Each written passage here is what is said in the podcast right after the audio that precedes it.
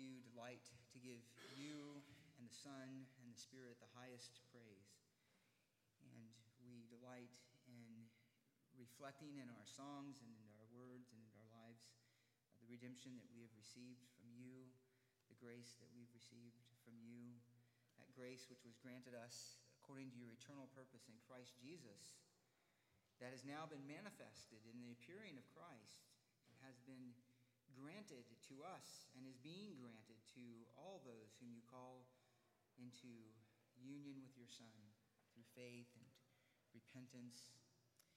And so we pray as we gather that you would, by your Spirit and through your word and for your glory, shape and mold us in our thinking, renew our minds, transform us to reflect more and more the character of Christ encourage us in our walk with you and our sojourning with you in this world as we move and anticipate and wait to be with you in our heavenly home forever. To that end, we pray in your name, Jesus. Amen. Open your Bibles, if you will, to 1 Peter chapter 5. 1 Peter chapter 5. Uh, we'll be looking at verses 5 through 7 this morning. Sorry if I'm looking a little weird. It's because we're trying to. Is the sound working? Okay, well, we'll use this mic again this week. Uh, open up to 1 Peter chapter 5. We're in verses 5 through 7. First of all, let me say, uh, Michael and Teresa, it's good to have you back, if only for a week. Nice to see your faces again. We missed those smiles. Uh, anyway, for those who remember Michael and Teresa. Uh, we come in again to 1 Peter chapter 5. We're moving on here uh, in verses 5 through 7 as Peter's giving us some final instructions about life in the church, about the way that we relate to one another, about the way that we fellowship with one another and we live out our lives together as we anticipate being with him in our heavenly home. And he addressed leaders in the first part of this section of chapter in verse 1, and now he's addressing uh, the body itself, all of us together. And he's doing so, he does here, by addressing or bringing to our attention the very important matter of humility. Humility. If there's one thing that should mark a believer's life, it is humility. It is a right sense of ourselves before a holy God, a right sense of ourselves in light of the redemption of Jesus Christ and the salvation that we've received. Christians should be the most humble people on earth. Unfortunately, that's not always the case. But it is, should be the case, and it should be the case particularly for those who have a deep understanding of the sovereign grace of God in calling us to faith in his dear and beloved Son. And because humility should mark the church of God and the people of God more than it marks anybody else, more and stand it should also stand in a stark contrast to the world. We should we should uh, demonstrate a kind of love and a humility overall in our fellowship with one another that stands out to the world, that, that makes the world take notice. And this is especially true in our contemporary culture. And it's our contemporary culture because if there's one thing that defines our age, and this is true, of course, through any age in different ways and to different degrees, but if there's one thing that defines our age, it is a self centeredness. It is a self centeredness. It is pride. As a matter of fact, that's not only by accident, and that's not only by sort of the natural expression of our fallen humanity. It is, in fact, by design. It is, in fact, by intention of our very movers and shapers of culture in both the intellectual world and both in the entertainment world to promote the idea of pride.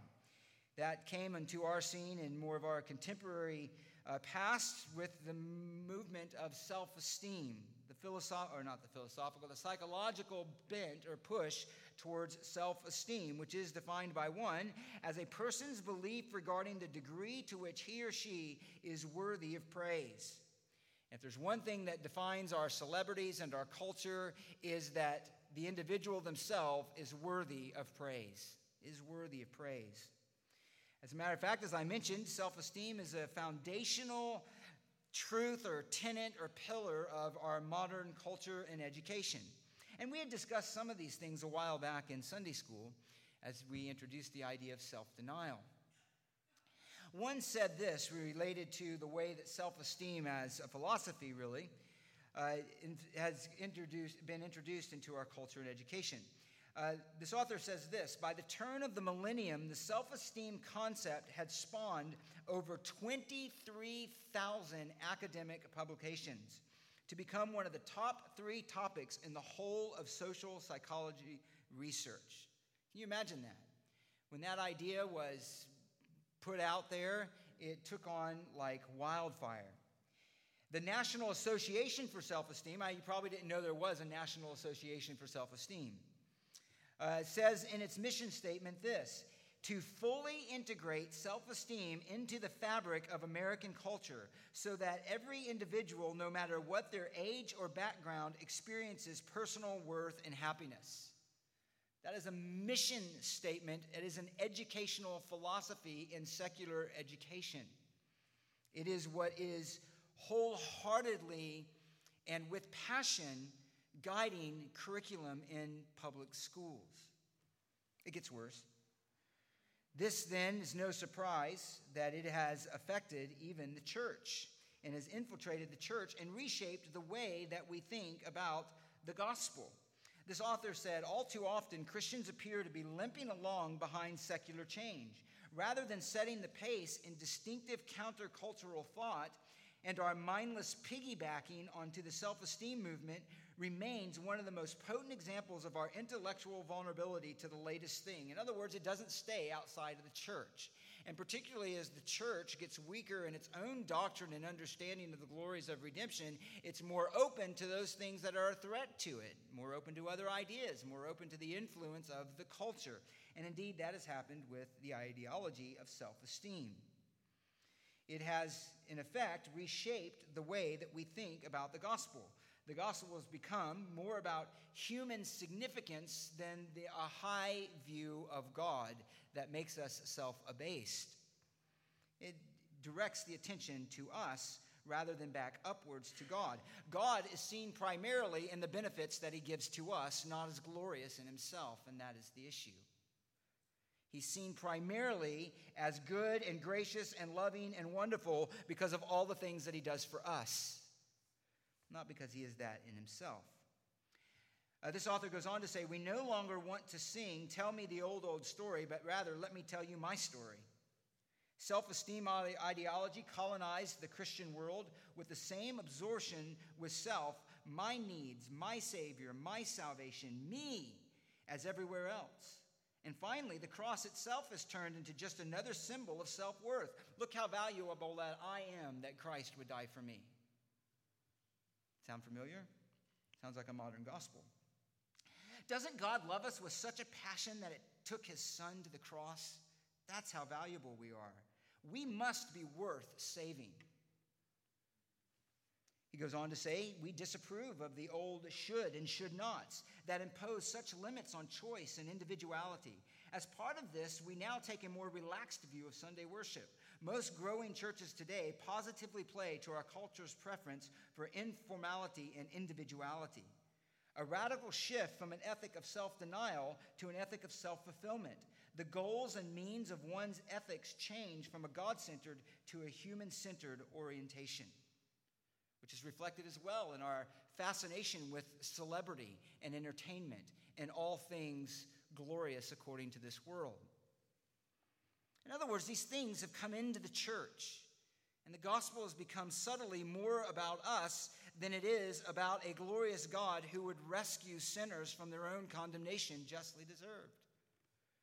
It becomes more about how amazing grace is because of what it tells us about our value rather than how it points us to the amazing grace of a God who would save one so deserving of condemnation. The gospel points to the glory of God. It points to the glory of Christ. It points to the wonder of the cross. And that's what we are to get lost in, not in the glory and the wonder of ourselves.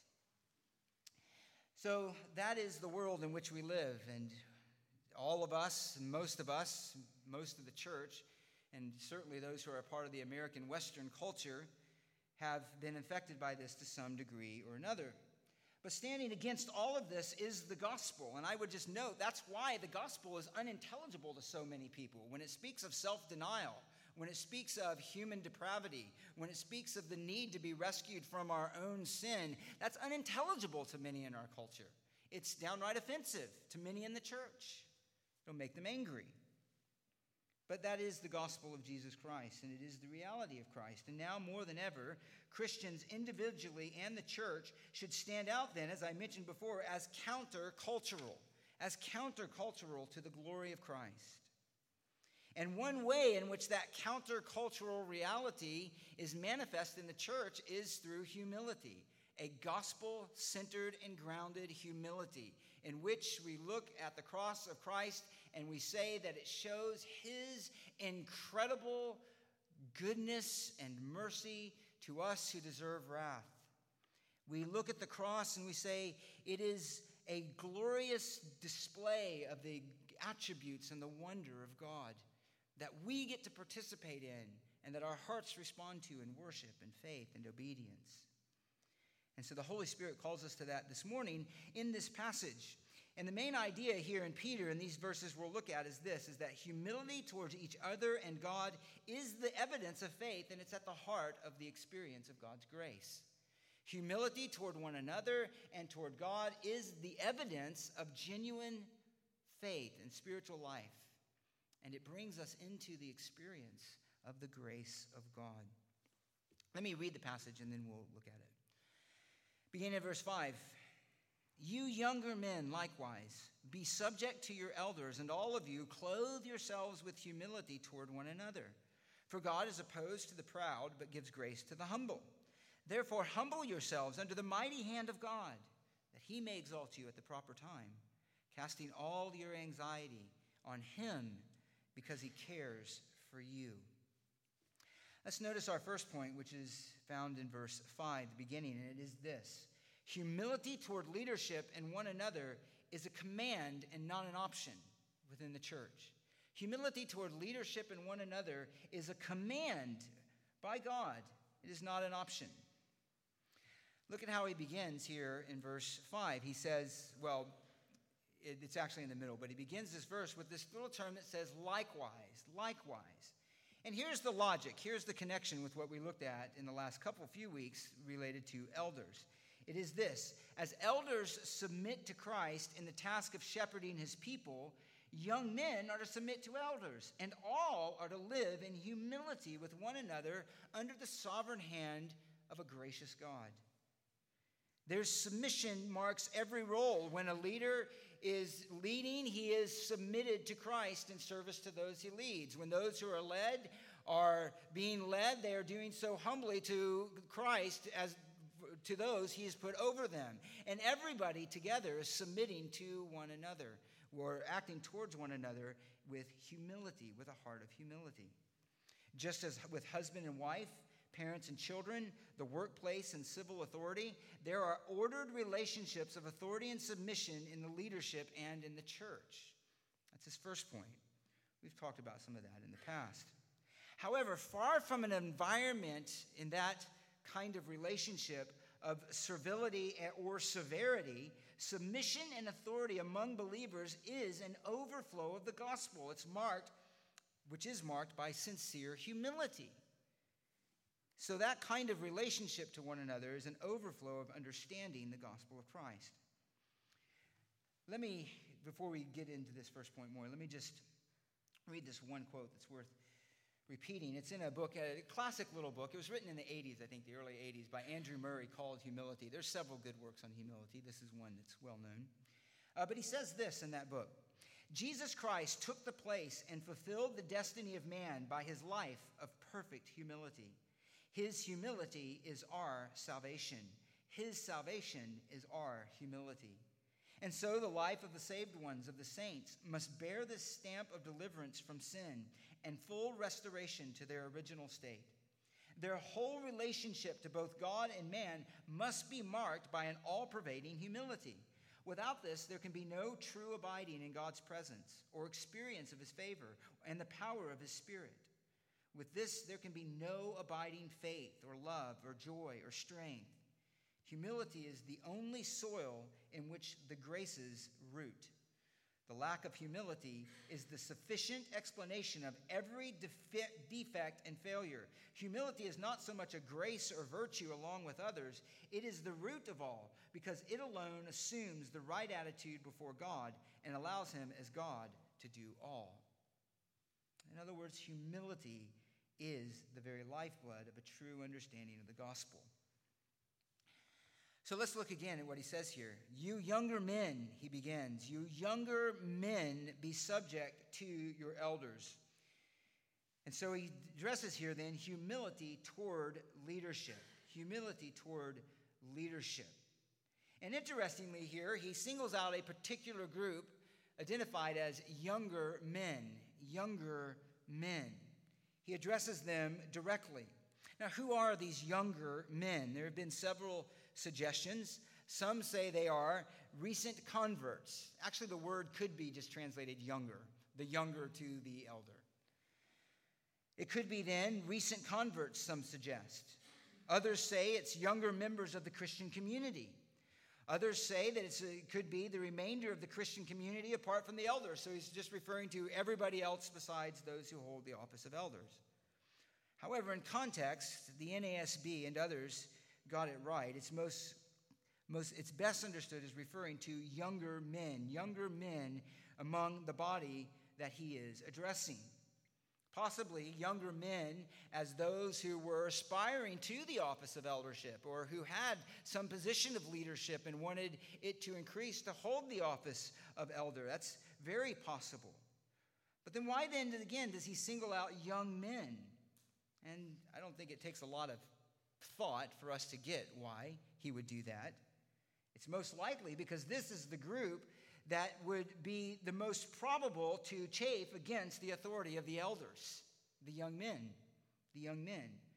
Too often, and especially in our age, youth produces or encourages a kind of pride that lacks a sober view of self, a sober view of self, and a proper subordination to authority. It's a natural tendency in young men, particularly, to overestimate personal ability and see authority as a kind of offense to them, a kind of hindrance to their own skills and their own ability to spread their wings, their own ideas, a threat to their own ambitions. They see authority sometimes in youth as an, simply an aim or an obstacle to overcome in order to prove themselves and in order to improve themselves superior to those set over them. That's a tendency in young men. Harnessed rightly and directed rightly, it can be a good thing to accomplish much. Let loose and wild and not brought into proper subjection, it can be a danger and a threat to what is good and what is harmonious. So there's a greater tendency toward the pride, toward pride in youth and young men that resists the idea of submission. It resists the idea of submission. And it is, of course, very often fueled well, it is definitely fueled by pride. If there's one thing a proud person hates, is correction and instruction. There's one thing a proud person hates is correction and instruction.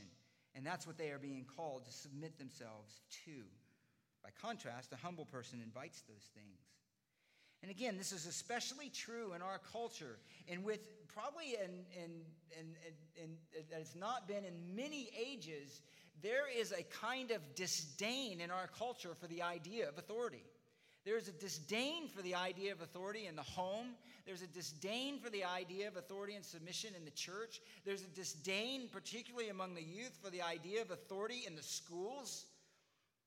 A huge issue with public school teachers is that there is absolutely no respect in the classroom for the position of being an adult and of being an authority, of being a teacher, of having any kind of authority. That authority is now placed over to the students, essentially, who cannot be offended or cannot be thwarted and certainly cannot be punished for their bad behavior and for causing others to suffer because of it. And so there's there's a kind of pride then that, that needs to be, that is promoted in our culture. Families, certainly with young children, can see it. If your children are out in the culture, how much you have to fight that You establish authority in the home, and then every voice that they hear outside of the home is contradicting that idea. It's no surprise then that it makes its way into the church. The sense of the need to have a basic respect that flows from an understanding of our position, that there is an honor to age and position that is right and God ordained, is anathema in the heart of many. I just, uh, let me just give you an example. Sometimes this is explicit. Uh, there's a song called, now, I never heard of this until yesterday, but uh, anyway, and it was just brought my way. I, I didn't intend to put it in here, but it, I ran across this. And it's a song called Proud by a group named Marshmello or an individual, I'm not sure. But in either case, uh, here's, here's some of the lyrics. He goes, Hold on, Hear me out. Empty rooms can be so loud. I just want to let you know I'm proud. I just want to let you know I'm proud. Close your eyes, tune them out. You're right here with me now. I just want to let you know I'm proud. I just want to let you know I'm proud. And you're not going to believe me. You can look it up. There's nothing explicit in it. That's the song set to music. I'm proud, I'm proud. Another one says this Pictures in my mind on replay. I'm going to touch the pain away. I know how to scream my own name, scream my name. Gonna love myself, no, I don't need nobody else. Hey, gonna love myself, no, I don't need nobody else. I love me. I tried to capture the lyrics there for you. Thankfully, I didn't sing it. But let me tell you, if the kids are listening, and then that's the explicit way, and then it comes out in the subtle ways in everything the subtle ways that the lyrics reflect how relationships are viewed, how sexuality is viewed, how authority is viewed. And if we think that somehow that's not shaping the thoughts and the attitudes of our children, we're wrong. If we think that we can somehow immerse ourselves in the culture and it doesn't affect us, then we're wrong. We're being deceived. It doesn't mean that one song is going to all of a sudden change you around to be a proud person. But that is the constant message that is there. And if we uncritically expose ourselves to that, then we are going to find ourselves adopting attitudes that reflect the world much more than they reflect the gospel. So then there is a subtle self centeredness that runs through it all. And again, this is what runs exactly counter to the logic of heaven, which says that the way up, the way to exaltation, the way to honor and glory is by self denial, by lowering yourself, by service. It goes directly against the pursuit of righteousness, which is, as I just mentioned, to deny yourself, not to promote it. And our response to whether that's important or not, of course, depends on which kingdom is most important to us the kingdom of this world or the kingdom of God. Now, by contrast, then of the pride of youth, most often with age comes the experiences of life, the highs and the lows, the joys and the pains that shape us over time, successes and failures, observations of human nature and how life works, and particularly for a Christian, having walked with the Lord long enough to know the wiles and the deceptions of sin and the consequences of sin and disobedience and the remaining principle of sin that still remains in us that needs constant vigilance to defeat, as well as the blessings of obedience and the wisdom that brings a greater humility and, generally speaking, less rebelliousness. And you see that, of course, reflected even in Scripture. John 8, the woman, if you remember, caught in adultery was brought, and Jesus said, Let the first of you without sin cast the first or let you without sin cast the first stone. And what happened? John specifically states, and beginning with the eldest, they begin to leave one by one. Why did it begin with the oldest? Don't miss that comment. Because they, more than those who were in their youth, still understood that they were not without sin. They were not without sin.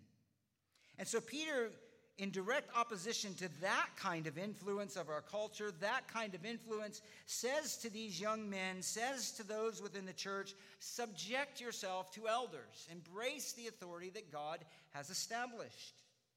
Have this attitude of subjection and humility and submission. Gladly come under their role as spiritual leaders. And in fact, to learn this lesson is the first step toward wisdom and the true development of character and discernment that's necessary to grow in spiritual maturity and to know God's favor. This is why Solomon instructed his son at the very opening of the book of Proverbs The fear of the Lord is the beginning of knowledge. Fools despise wisdom and instruction. Read the proud person despises wisdom and instruction. The wise person embraces it. This, of course, begins with the instruction of the Lord, but it is as well the instruction of those that God places over us in life and in the church. He says, A gray head is a crown of glory. It's found in the way of righteousness. Now, when he says elder here, though, I want to be clear. This is not elder in age. He's referring to elder as an office, which has already been made uh, clear by the context.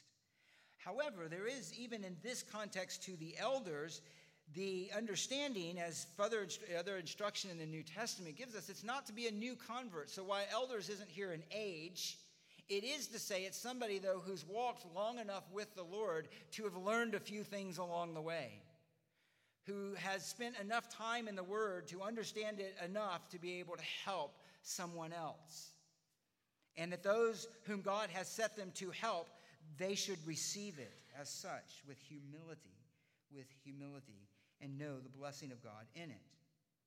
And again, while he's addressing young men here, the point has application to the temptations of all of youth to authority, and really all of us. And so then he brings, so he broadens it out to everybody.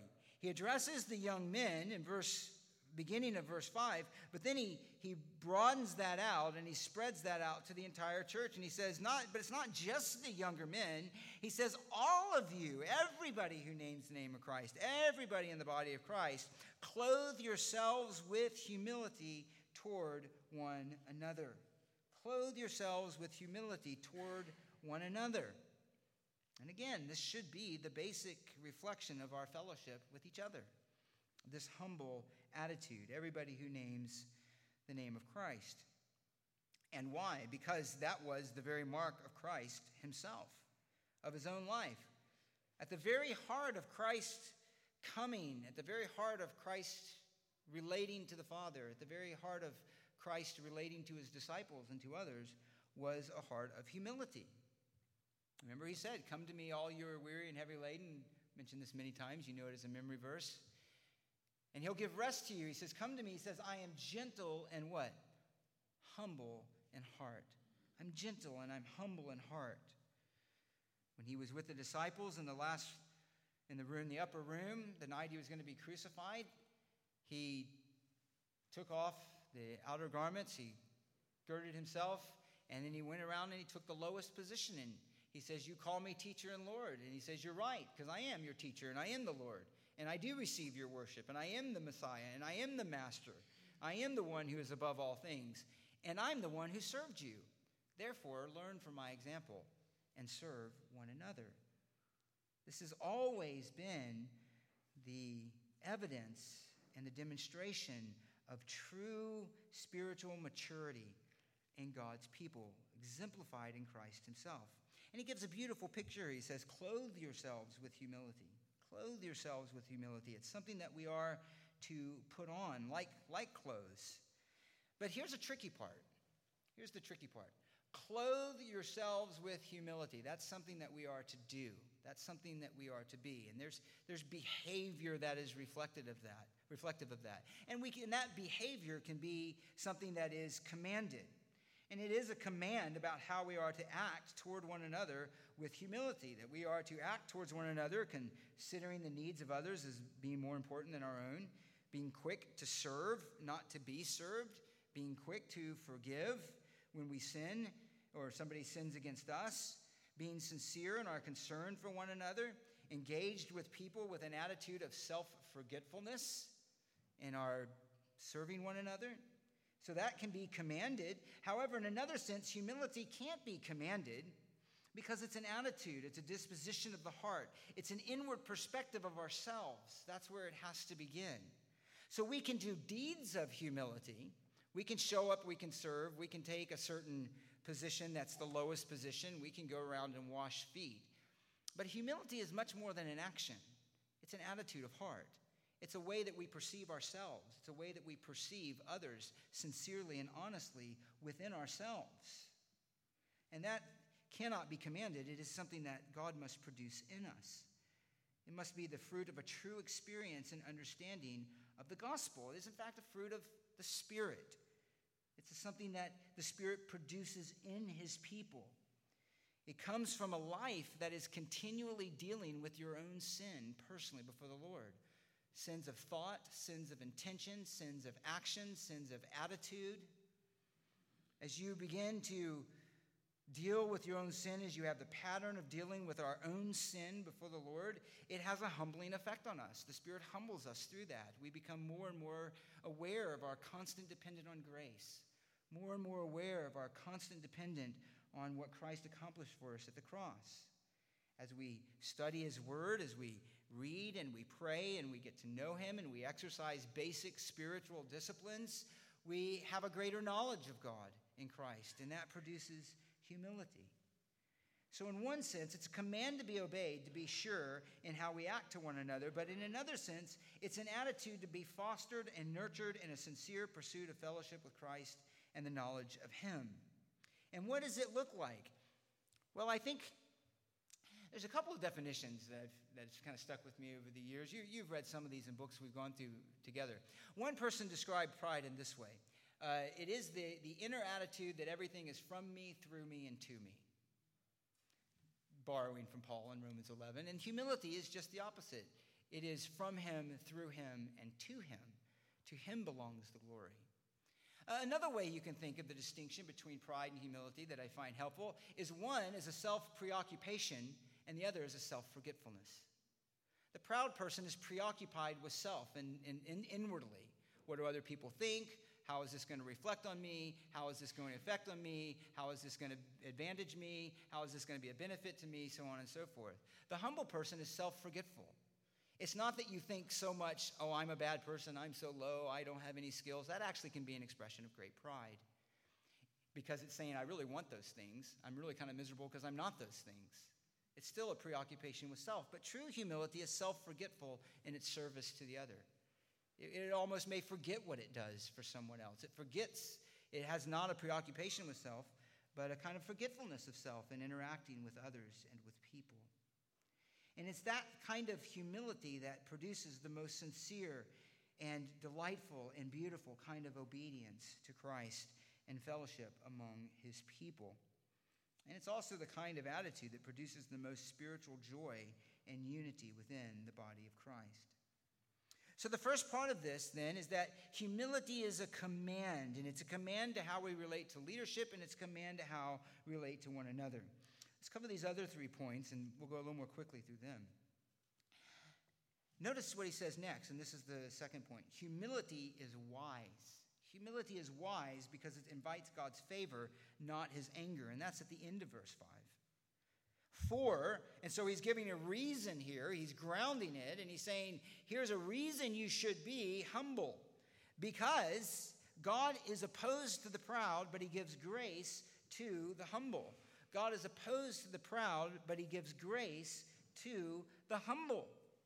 So, the first reason we should pursue and be marked by humility is because it reflects the gospel. It reflects the life of Christ in us. And another reason he adds is because it is wise. It's wise. Pride incites God's opposition, humility invites his grace. Pride incites his opposition, but humility invites his grace in our life. The clear point is this it's foolish to be proud, and it's wise to be humble. It's foolish to be proud, and it's wise to be humble. God is opposed to the proud, but he gives grace to the humble. Let's look at the first part of that briefly. God is opposed to the proud. James makes, James makes the same point in James 4 6. He quotes from the same uh, passage where I'll mention in just a bit. And he, James quotes it as a part of a call to repentance to those within the church in which there are factions, which there is division, which there is schism, which there is a friendliness with the world that places one at opposition with God. And he's calling them to humble themselves, resist the devil. And he again says, in that context, because God is opposed to the proud, but he gives grace to the humble. Peter is using it in a slightly different way. But he quotes as well from Proverbs 3:34. That's where they're drawing this from. And if you were to read it in your Bible, going directly from the Hebrew, it would say this Though he, God, speaking of God, scoffs at the scoffers, yet he gives grace to the afflicted. James and Peter are quoting from the, the Septuagint, that's the Greek translation of the Old Testament scriptures, almost verbatim. They're using that. That would have been probably more readily uh, known to their audience, to the audience to whom they were writing the, the Septuagint. But in either case, the idea is the same. God is opposed to the proud, but he gives grace to the humble. And this idea of oppose is a strong idea. It has, it has this kind of sense it is to stand against someone or something, stand against them, be conflicted with them. And there's an idea, even a sense of being at enmity with them. God is opposed. In fact, it speaks of this same term, speaks of Jewish opposition and hostile rejection of the gospel in Acts 18:6. They were opposed to it. They hated it. They actively and forcefully and passionately resisted the gospel. And they persecuted those who brought it. That's in a negative sense. James uses the same idea here, opposed, in, in, in another place in his epistle. And he says this that the righteous man does not resist. He does not resist. That's the same term. The wealthy who oppressed. Here it is this simple idea that as we relate to one another as the body of Christ, as we relate to leadership that God has put over us, as we relate to God under his providence, we are to do so with an attitude of humility. And if we do not, God is against us. He is against you. He is against the proud person, even of his own children. Proverbs 6 says this. Listen to how strongly he states it. I'll just read it to you. Verse 16 of Proverbs 6 There are six things which the Lord hates. He doesn't say that slightly disturb him or that bother him. God hates these things. He reacts with vehemence against them. There are six things which the Lord hates. Yes, seven which are an abomination to him. And what does he begin with in verse 17? Haughty eyes. That's the arrogant, the idea of arrogance a lying tongue and hands that shed innocent blood, a heart that devises wicked plans, feet that rapidly run to evil, a false witness who, utters lie, who utters lies, and one who spreads strife among brothers, gossips. But he begins with a haughty eyes. He hates the proud person. He hates the pride. Thomas Watson, an old Puritan writer, said this The proud man is the mark which God shoots at, and he never misses the mark. The proud man is the mark which God shoots at, and he never misses the mark. Here, Peter's probably focusing more, just in the context, of the attitude of pride that resists or balks at the idea, again, of God's established authority in the church and the attitude that promotes self rather than unity. He also has the idea here, there's a transition that he's making into another thought we'll look at in just a minute of those who are resistant to God's providence in their lives. Those who are resistant to God's providence. He's addressing then here that, as we noted, that inner attitude that God resists is that attitude that places self rather than God and his purposes and God and his people as first. It's speaking, acting with a consistent inner sense or intention or awareness of how it reflects on the individual rather than promoting unity and glory of God. And so God resists that attitude. It's exactly the opposite of Christ. It's exactly the opposite of what the gospel should produce. It's the exactly the opposite of that which promotes the glory of God. And God is jealous for his own glory. And as I noted, it's it really what fuels that then in this the proud person that god opposes it, it simply reflects that this person or in our own hearts to the degree that we are proud that we have not yet truly sensed who god is. We haven't yet truly sensed our smallness. We haven't yet truly sensed his holiness and been shocked with our own sin and how deep it runs. And we haven't been shocked then with the wonder and the amazement of grace one said this As believers, we sometimes have far too rosy a picture of our spiritual condition apart from Christ. That is a dangerous place to be because we will never appreciate the magnificence of what God has done for us in our salvation until we understand what the Bible says about us before our salvation. The proud person doesn't understand then the condition that God has told them they're in an enemy of God, condemned, guilty, helpless, dead, darkened, blind, foolish, hardened. When we get that's truly a nature, that's a picture of us, that's our reality of us before grace, then we wouldn't be proud. We wouldn't be proud. But we who do get it, he says next, God gives grace, though, to the humble. He resists the proud person. He is against them. He stands against them. He is aiming at them. His judgments and his humbling providences are directed towards them. He gives them his full attention of resistance. But the person who is humble, he gives grace. He gives grace. And that's what we want is grace. You know, I've mentioned this in the past, but it's helpful to me. Hopefully, it's helpful to you. Grace is sometimes defined as God's goodness to those who don't deserve it. Right? You hear things like that. God being good to those who don't deserve it. And that's true, and that's, that's a common definition. But a better one, which I borrowed, but I think better captures it, it's not God's grace simply to those who don't deserve it. There's something in my mind, anyway, benign about that, something kind of weak and soft. It is rather this idea God's grace is his goodness to those who deserve wrath. In other words, we have earned something. We have provoked something from God, and that's wrath of our sin. And instead of giving us that, grace is He shows us goodness. He gives us His Son. He gives us mercy. He showers us with kindness. That's grace. That's grace. And that's a bit more humbling, I think, than the other definition. But when we get that, God is overwhelming in His grace. He's overwhelming in His abundant goodness and favor to us in Christ. He's overwhelming in the way that He cares and shepherds and expresses His love to those who are His children.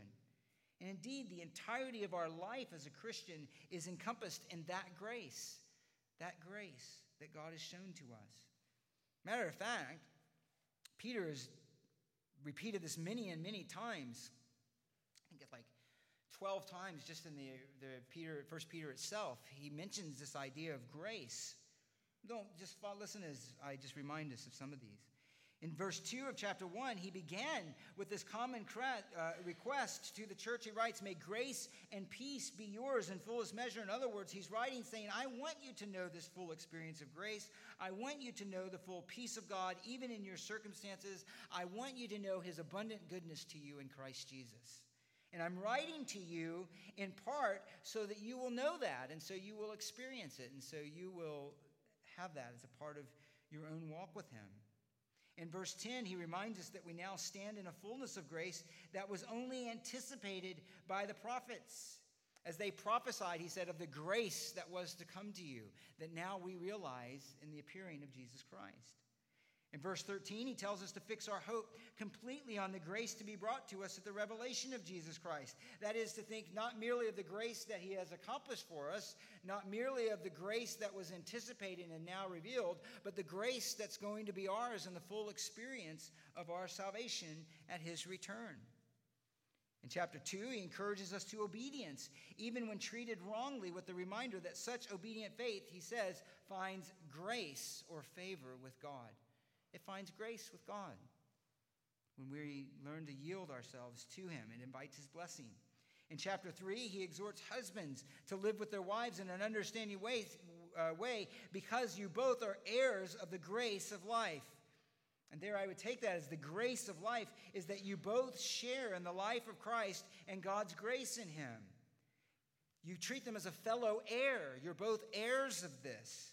You both have this experience, this saving reality of God's grace in your life, and you are to treat one another consistent with that.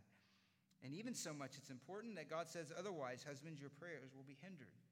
In chapter 4, he teaches us that our different abilities and spiritual abilities and opportunities to serve each other are spirit endowed and spirit empowered expressions of his grace, he says, to build up the body in chapter 4, verses 10 and 11.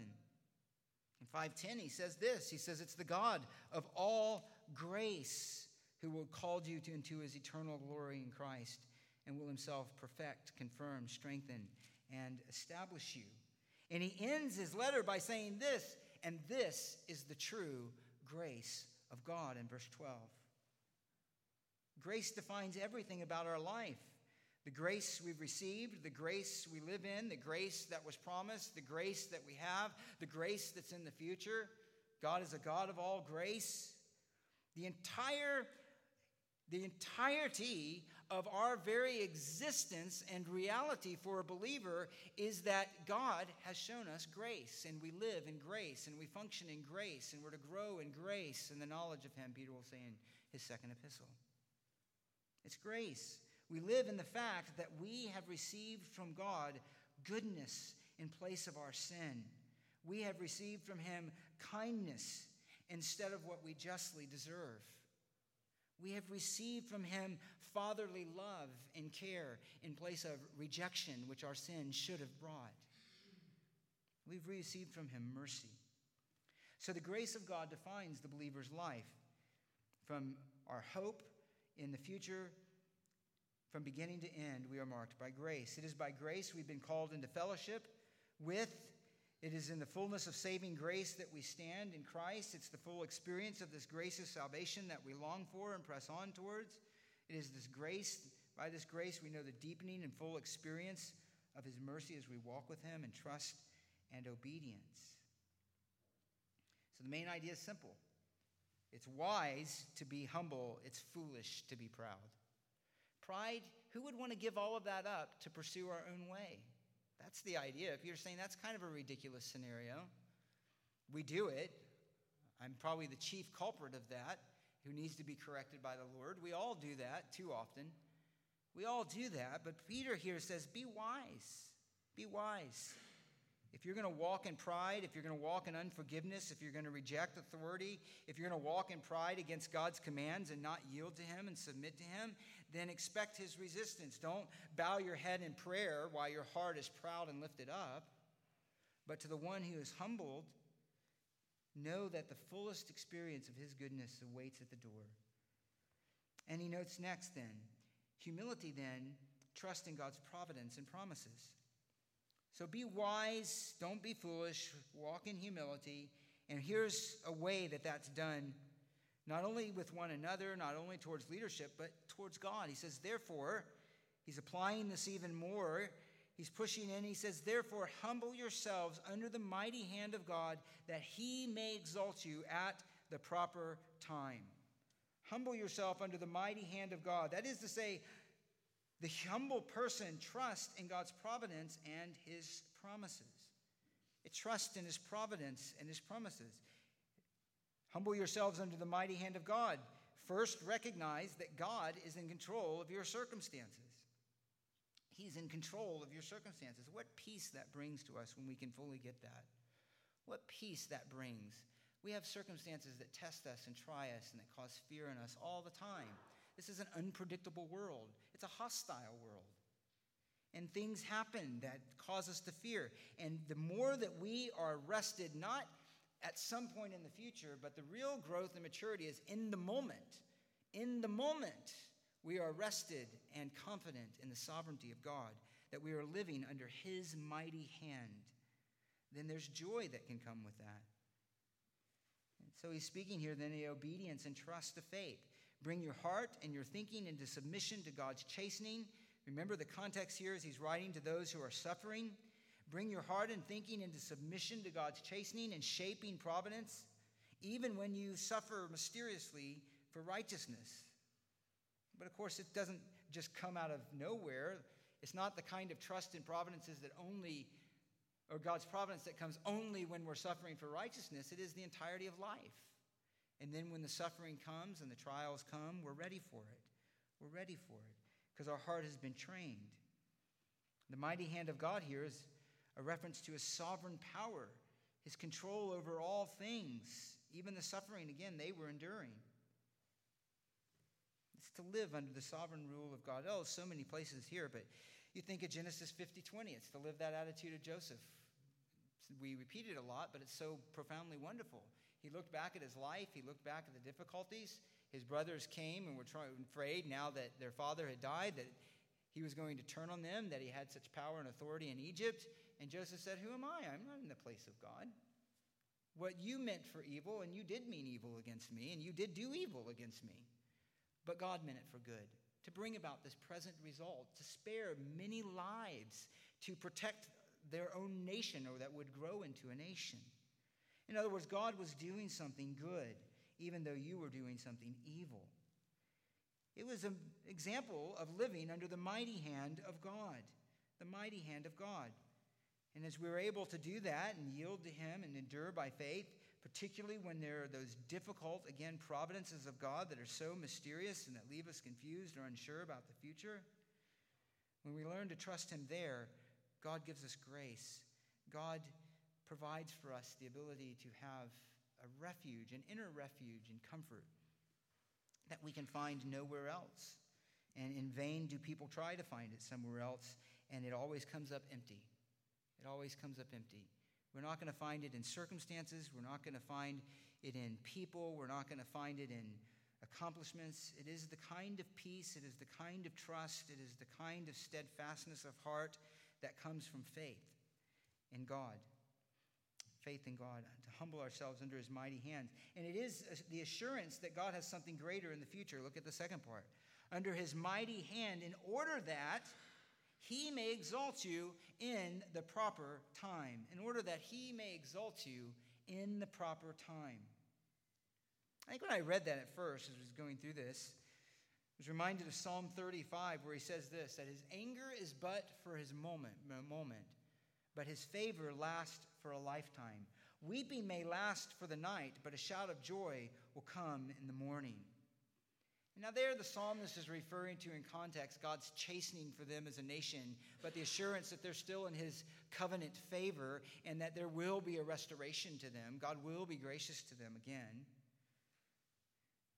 But the broader point that he's making here in, in the psalmist that connects with here is that this there is a time when there are the hard providences of God that test us and shape us.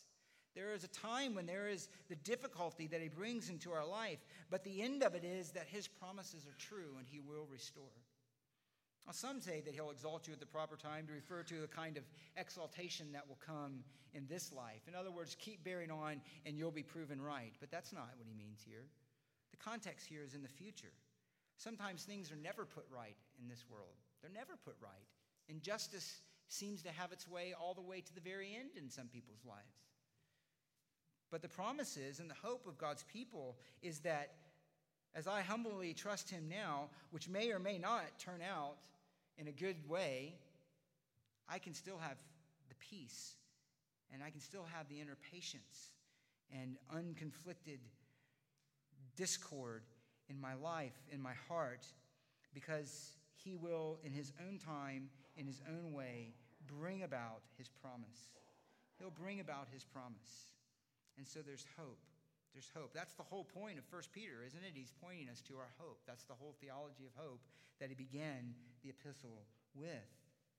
While we may be brought low in this world before men, we will be lifted and exalted in Christ as citizens of his kingdom and participants and sharers in his glory. Paul tells that to the church at Thessalonica when he comes to be glorified in his saints on that day and to be marveled at among all who believe. You're suffering now, but when he returns, you will be marveled at, or he will be marveled at by all who believe, and you will be shown to be on his side. Trophies of his grace. And that's the promise that we have. It's the promise that fueled Jesus' own life. That's how he endured the cross for the joy set before him. He became obedient to the point of death, even death on a cross, all the shame of it. Why? Because the Father would exalt him in the proper time. Every knee would bow to him. Every tongue would confess that Jesus Christ is Lord to the glory of God the Father. And he knew that, so he could endure the cross. So while they're mocking, while he's bearing the shame, he, in his deepest part, in his deepest attitude of obedience to the Father in being our mediator, knew the end of this is going to be exaltation, the glory of the Father. He referred to his coming cross as how he would glorify the Father. And so we have that, or should have that, or seek to have that same attitude as well. It may be shame and weeping now, it may be difficulties now, but we live by the promise of God. We live by his faithfulness to the covenant. We live by the assurance and the certainty of what he has done for us in Christ and what he will do for us in Christ in the future. And so we're not trapped and get caught up, hopefully, in the passing and the fading glories of this world. We don't want the world's approval, we want God's approval. We don't want the world's exaltation we want God to exalt us. And at the heart of all of that, I'll just mention this, is that, and this is the last, is that humility rests in the goodness and the grace and the care of the Father. Look what he says then here. Casting all your cares and anxieties on him, casting all your anxiety on him because he cares for you. Because he cares for you. This is, first of all, an unrestrained invitation, casting all your cares upon him. This is such a tender word from God. He even invites and he commands us to take all of our burdens of our soul and our fears in these difficult providences, in our struggles, and push them off of ourselves and push them on to him. You can write it down. I won't turn there. This is reflecting David's statement in Psalm 55 22. What are we to give to God? All of our cares, all of our worries, all of those things that cause us anxiety. It's interesting. He uses this word four times in the Gospels. Each time he refers to those circumstances in life that choke out the word, that make it unfruitful. He uses it one time to refer to those cares that make one distracted from holiness and unprepared for the Lord at his return. Luke 21 34. You can look it up. Paul uses it to speak of the kind of burden that he felt for the churches, but here Peter is simply saying it's putting it in the broadest category and saying all of those things that weigh us down and cause us to fear and cause us to doubt and cause us to want to not persevere. All of those burdens of life that are too heavy for us, we are to lift onto him. The loads that we cannot carry, he will carry for us, and he tells us to put it on him. He tells us to put it on him. This idea of casting is throwing and tossing on. So the disciples, when they threw their garments on the donkey that Jesus sat in, is the way that he exact form of the same word. It's the idea of just casting on and pushing off to, putting it all on to God. And it's a powerful picture here. It's cast and throw off all of our worries and place them onto Him. Place the responsibility of them on Him and the outcome of them on Him, which is the safest place to be. And we can do it because He cares for us. He's not distant, He's not unconcerned. He cares for us. And so we can do that in prayer. Well, we need to come to the table, but let me just make this note here. Is so often we, we, we, we are more open and detailed with our friends or girlfriends, speaking of girls together, uh, and guy friends or whatever, than we are with God. We give God some vague, short, general kind of prayer God, make things better or fix this. And then we go talk to our friends and we get really detailed and we get really specific. It should never be that way. That's how we're to approach God. He cares for us, He knows them. We should be before God laying out our soul in every detail, every uh, specificity, every, every worry, every fear to the deepest level at which we can know ourselves. That should all be laid before God. It should be taken to Him as our Father because He cares for us. He knows He's working. He wants us to come to Him. He gives us and He wants us to have loads that are too heavy to bear so that we will ask Him to bear it for us. That's how faith is increased. He's glorified in that, He's honored in that. And so we should take all of these things to Him in prayer. He knows, David said, You know, such mundane things as when I rise up and when I sit down. He says, All your thoughts to me, they're so numerous, I can't even count them. They're overwhelming. And those are the things that we should take before Him. And so, a tender, tender promise of how we are to be humble towards one another and how we are to walk in humility toward God. It's a reflection of the gospel, it's a reflection of our understanding of Christ, and it's a reflection of our hope in Him and our understanding of the kind and the generous and the gracious and the caring nature of God for His own. And we celebrate that in the table this morning. So let me pray, and the men will come forward and hand out the elements. Father, thank you for your word. Thank you for your kindness, your goodness. Help us to, Holy Spirit, be uh, made seen. In other words, that we would see more clearly the wonders of grace you've shown for, to us in Christ. Help us to walk with trust and obedience as we sing so often in light of your good and gracious providences and conform us to the image of our dear Lord. And even now, as we come to you at this table, let our meditations be acceptable and pleasing in your sight. Help us to come to you with honest and sincere hearts and with hearts of worship to your dear and beloved Son. In his name we pray.